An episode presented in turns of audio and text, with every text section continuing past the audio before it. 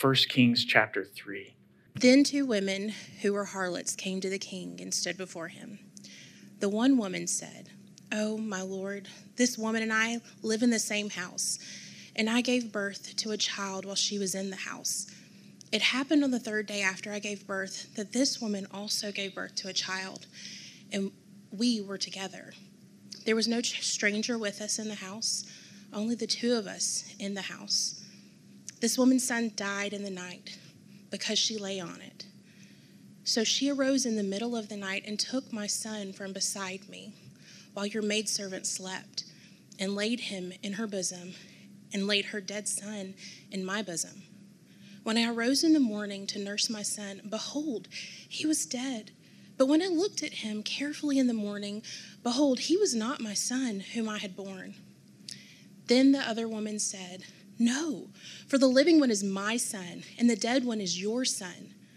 But the first woman said, No, for the dead one is your son, and the living one is my son. Thus they spoke before the king.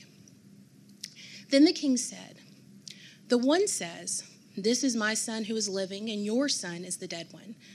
And the other one says, No, for your son is the dead one, and my son is the living one. The king said, Get me a sword. So they brought a sword before the king. The king said, Divide the living child in two, and give half to one and half to the other. Then the woman whose child was the living one spoke to the king, for she was deeply stirred over her son, and said, Oh, my lord, give her the living child, and by no means kill him. But the other said, He shall be neither mine nor yours. Divide him. Then the king said, Give the first woman the living child, and by no means kill him. She is his mother.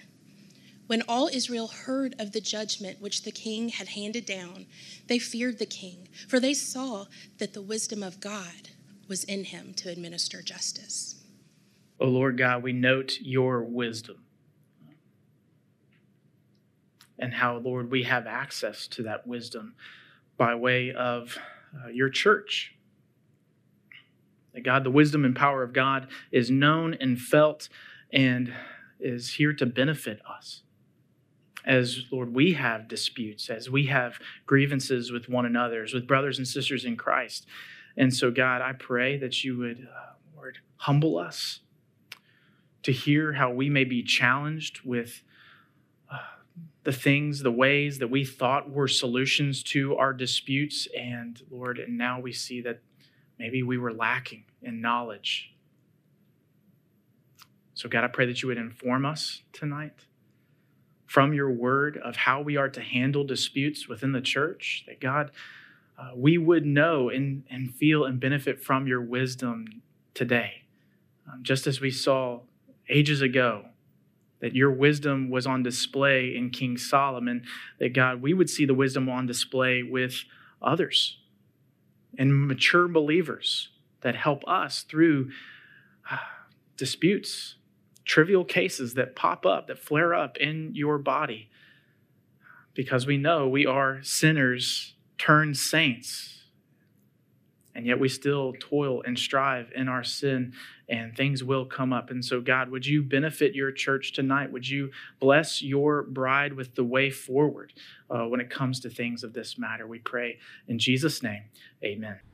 Before we get started with tonight's sermon, I, I need to let you guys know of something. Uh, I, am taking Alex Strickland to court. Uh, yes, I'm suing Alex over a very expensive Bible commentary um, that was near and dear to me. Uh, it was actually a commentary signed by Charles Spurgeon, um, the Prince of Preachers, Preachers himself. It was uh, very dear to me, uh, meant a lot, and I think it means a lot to him now because he refuses to give it back. So I'm taking him to court. Uh, our court date is tomorrow, so if you guys could be praying for for me, this is uh, it's weighing really weighing on me. But uh, just just pray for me. Don't do me a favor. Don't try to get involved because I don't think that you have what it takes to handle this dispute. Um, frankly, I don't think any of you can handle it. It's better if we just go to court and let them handle it, uh, handle this matter between us. I hope you understand. Um, so, with that being said, if you have your Bibles, I invite you to open them to 1 Corinthians chapter 6. 1 Corinthians chapter 6. We're going to look at verses 1 through 11. 1 Corinthians chapter 6, verses 1 through 11. uh, say this When one of you has a grievance against one another, another, does he dare go to law before the unrighteous instead of the saints? Or do you not know that the saints will judge the world? And if the world is to be judged by you, are you incompetent to try trivial cases? Do you not know that we are to judge angels? How much more then matters pertaining to this life? So if you have such cases, why do you lay them before those who have no standing in the church? I say this to your shame. Can it be that there is no one among you wise enough to settle a dispute between the brothers? But brother goes to law against brother, and that before unbelievers? To have lawsuits at all with one another is already a defeat for you. Why not rather suffer wrong? Why not rather be defrauded? But you yourselves wrong and defraud even your own brothers. Or do you not know that the unrighteous will not inherit the kingdom of God? Do not be deceived. Neither the sexually immoral, nor idolaters, nor adulterers, nor men who practice homosexuality, nor thieves, nor the greedy, nor drunkards, nor revilers, nor swindlers will inherit the kingdom of God. And such were some of you. But you were washed, you were sanctified, you were justified in the name of the Lord Jesus Christ and by the Spirit of our God. Let's pray. Gracious Heavenly Father, thank you for your grace that has been known to us in Jesus by the Spirit that you have given us. I pray now that you would speak to our hearts, that we would know and feel and benefit from your wisdom here in the church that you have given us to access. And that, God, we would be able to apply this truth to our lives to see it fleshed out amongst us. God, would you bless this time, we pray in Jesus' name. Amen. Okay, I'm not taking Alex to court. As you might have guessed, there is no Spurgeon signed commentary. If I did have that, I doubt I would loan it to Alex. It should be absurd to us that I would take a dispute like that to a human court in order to secure justice in being wronged. It's absurd.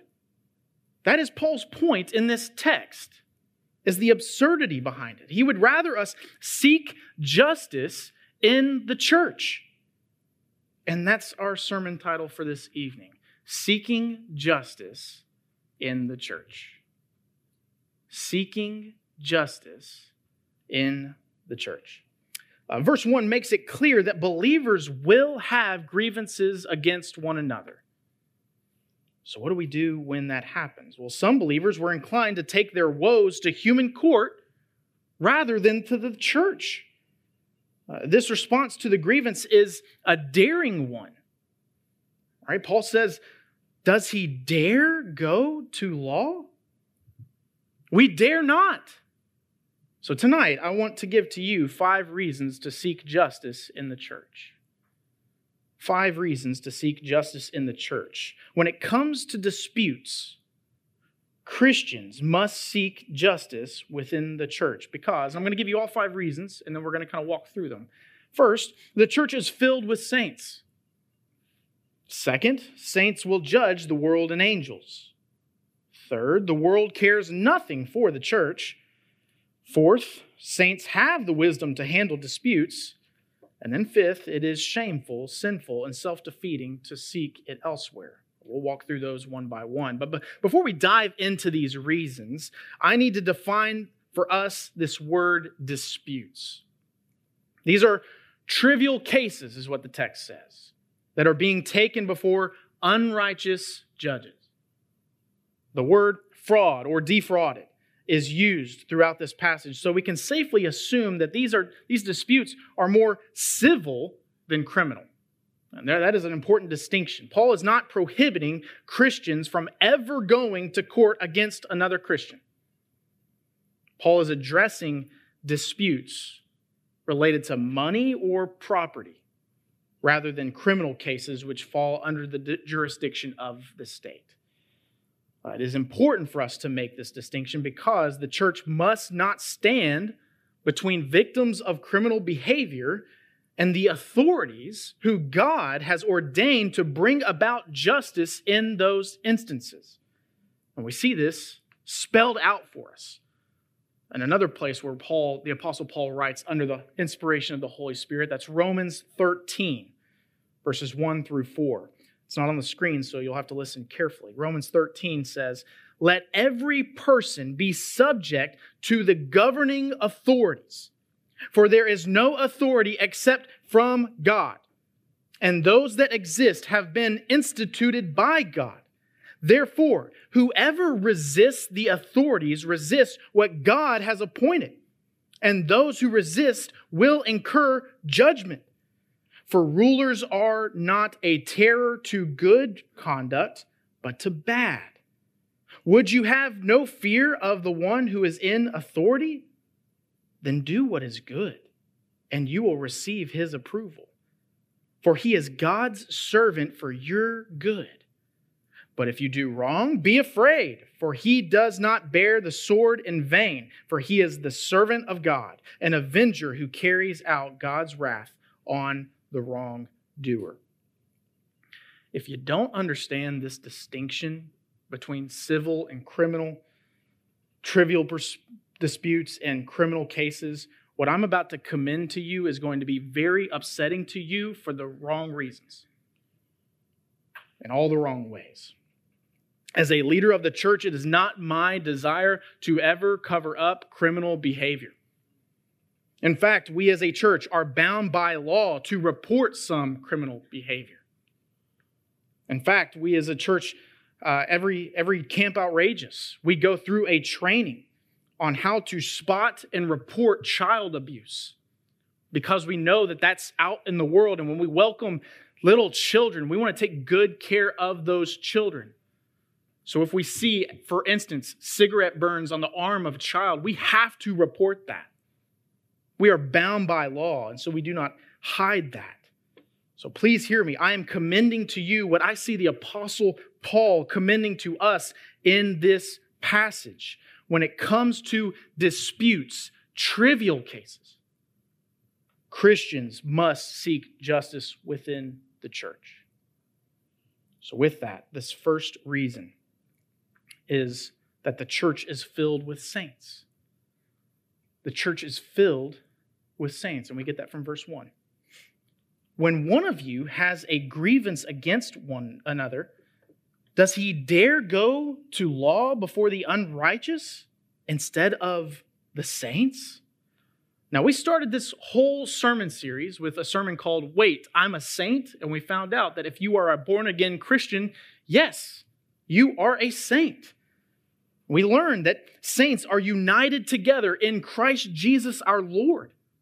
We are the ones who have received grace and peace of our God, and we give thanks to Him for that multifaceted grace that bears fruit in the form of speech, in knowledge, and spiritual gifts.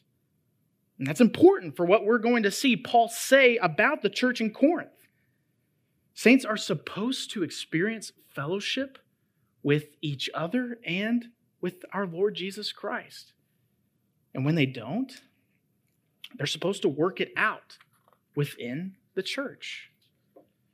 Paul reminds them of who they are as saints in the last few verses of this passage, verses 9 through 11. He says, Or do you not know that the unrighteous will not inherit the kingdom of God? Do not be deceived. Neither, neither the sexually immoral, nor idolaters, or nor adulterers, nor men who practice homosexuality nor thieves, nor the greedy, nor drunkards, nor revilers, nor swindlers will inherit the kingdom of God. And such were some of you. But you were washed, you were sanctified, you were justified in the name of the Lord Jesus Christ and by the Spirit of our God. And such were some of you. They were. Why does, why does Paul list these out for the church in Corinth? Because these are the things that they were dealing with. This is their sin history right here. They were sexually immoral. They were idolaters, adulterers, homosexuals, thieves, greedy, drunkards, revilers, swindlers, but not anymore. They are saints. Paul reminds them what makes them saints. They were washed. Washed by the blood of Jesus. Their sins had been atoned for and forgiven by the blood of Jesus. And they had shown this spiritual reality by physically being baptized, going under the water and up from the water to show that they had died to self with Jesus and were risen to walk in the newness of life that he offers them. They were washed, they were sanctified, they were consecrated, they were made holy, and are continually being made more holy, more into the image of Jesus, from one degree of glory to another. And then they were justified. This is that they were declared righteous. The righteousness of Christ was imputed to them, so that when, the, when God the Father looks at them, you know what he sees? He sees the saving, finished work of his son Jesus and accepts them. That's the gospel. They had received the gospel, they were saints.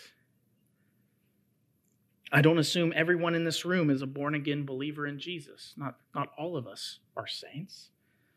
You may call yourself a Christian, but if you haven't truly repented of your sins and put your trust in the saving work of Jesus, then you are not saved. You are not a saint.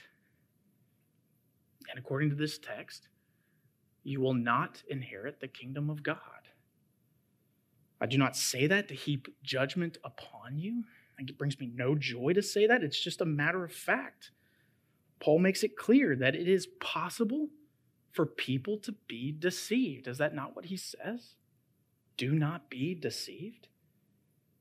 You cannot toy around with your sin and follow Jesus. You can't.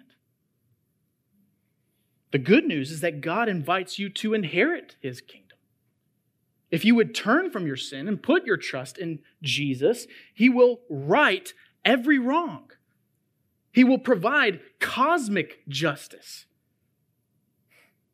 The sin that separates you from your Creator will be forgiven and forgotten, and you will have everlasting and abundant life in Jesus. Would you pray and ask God to forgive you of your sins? And tell Him that you believe that what His Son did on the cross and through the grave is enough to atone for your sins? To save you from your sin? It will be the greatest decision you ever make with your life.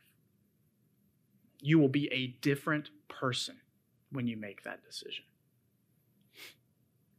And if you do make that decision tonight, would you let me know? Because I'd love to pray for you personally, pray with you personally. Our second reason to seek justice in the church is that saints will judge the world and angels. We see this in verses 2 through 3.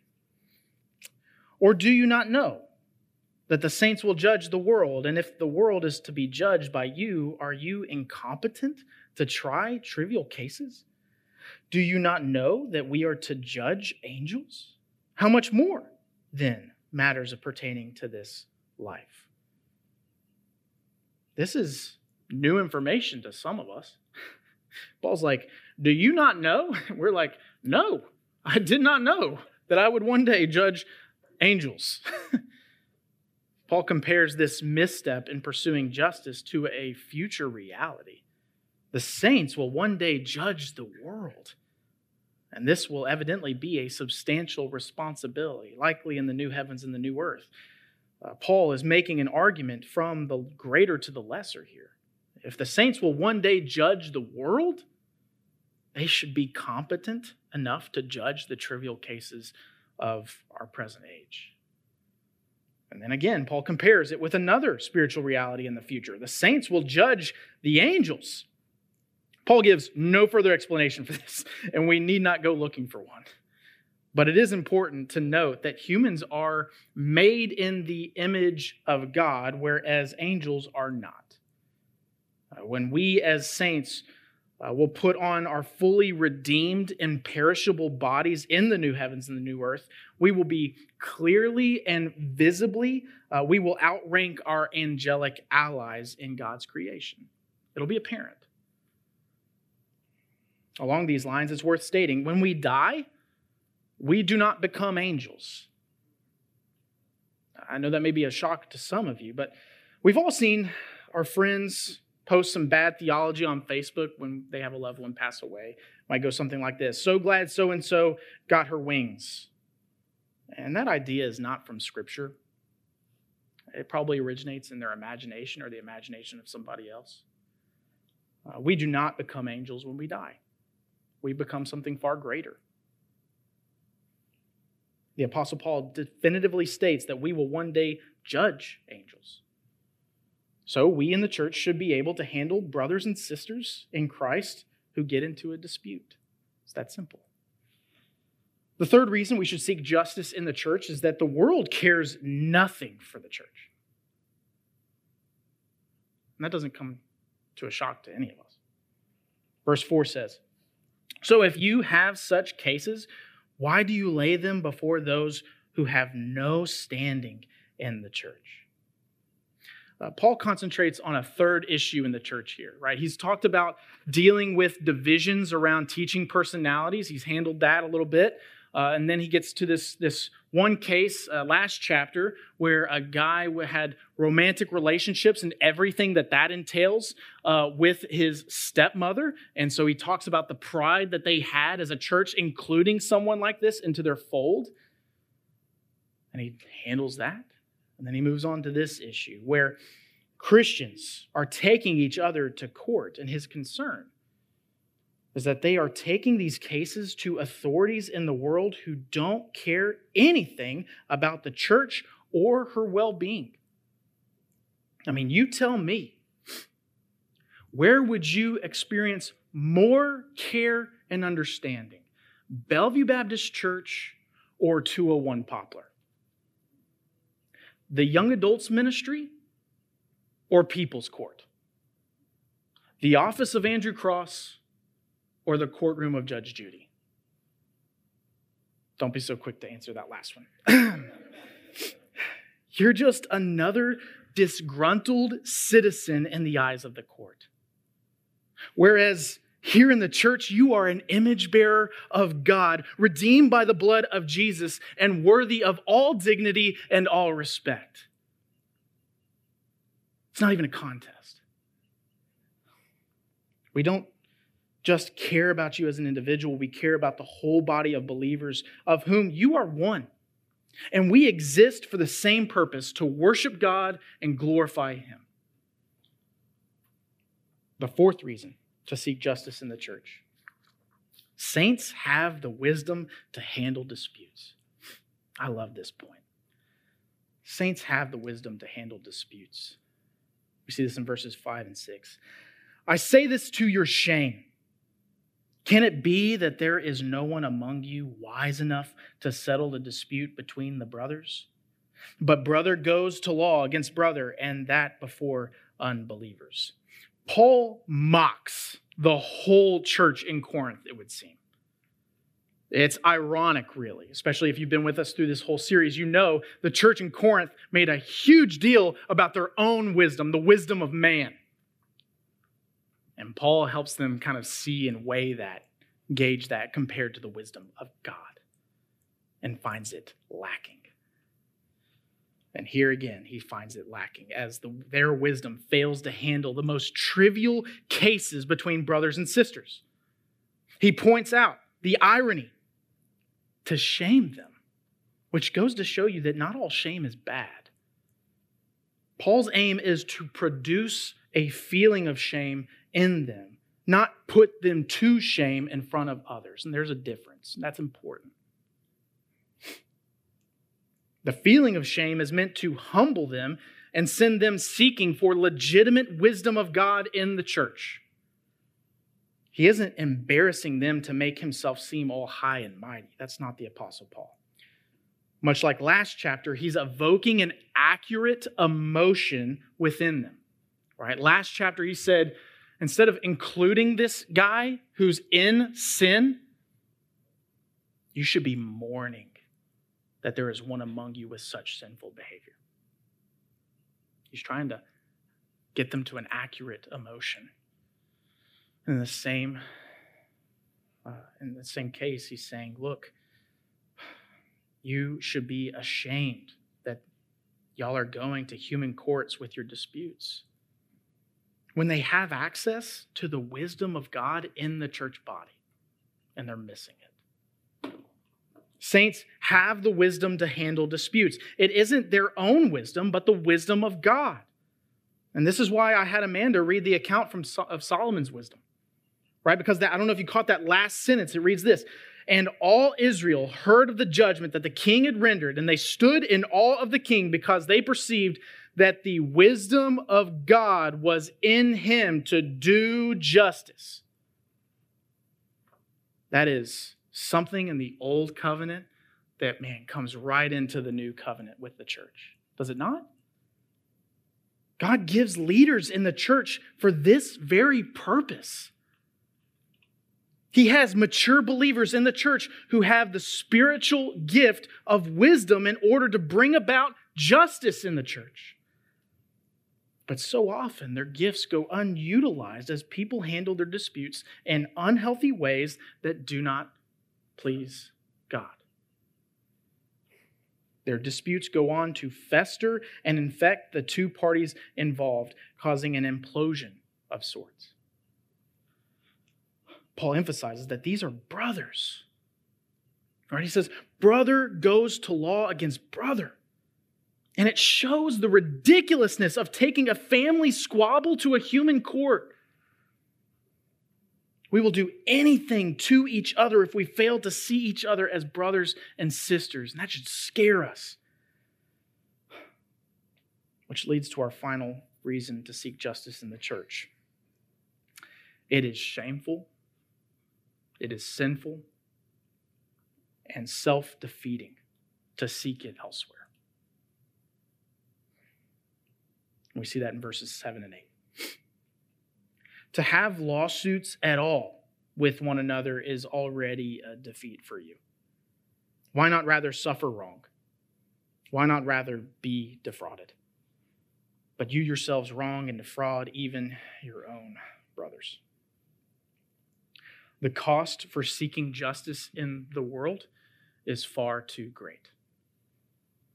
We've already noted how shameful it is. Paul infers here that it is also sinful.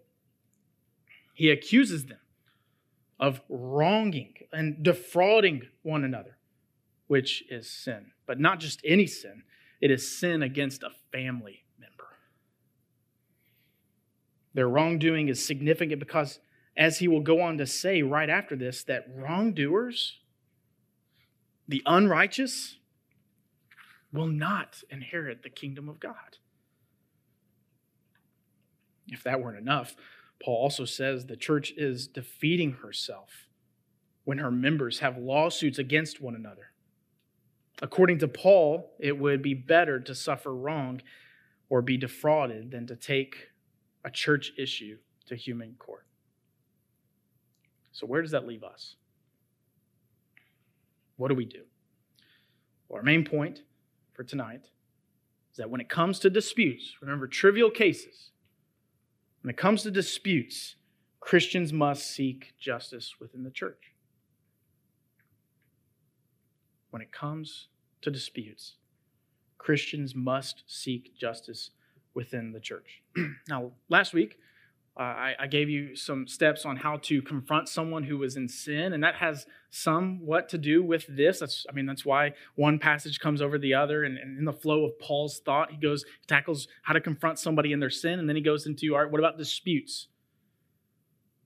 And so I don't want to give you steps this time. I want to kind of answer some questions that you may have uh, with these with this point in mind. So the first question that you may pose rightfully so, is how can I tell I have a need for justice? How can I tell if I have a need for justice? That's a valid question because no two disputes are alike, right? Some uh, outweigh the others. And so, well, my answer to that question would be how angry are you, right? How can I tell I have a need for justice? You're angry. now, I don't know what you know about the, the emotion of anger, but anger typically bubbles up within you due to some sense of injustice, that you have been wronged. Um, years ago, for a, a spotlight we did, um, I used anger as an illustration. I kind of told you about uh, a time when somebody pulled out in front of me right? And anger bubbled up. I had no control over that, right? When somebody pulls in front of you, you have no control over that emotion that flares up, but you do have a say over how you respond to that emotion, right? And there's a faith-filled response and there's a sinful response. The faith-filled response, the cho- choice I made was to let the person go in front of me.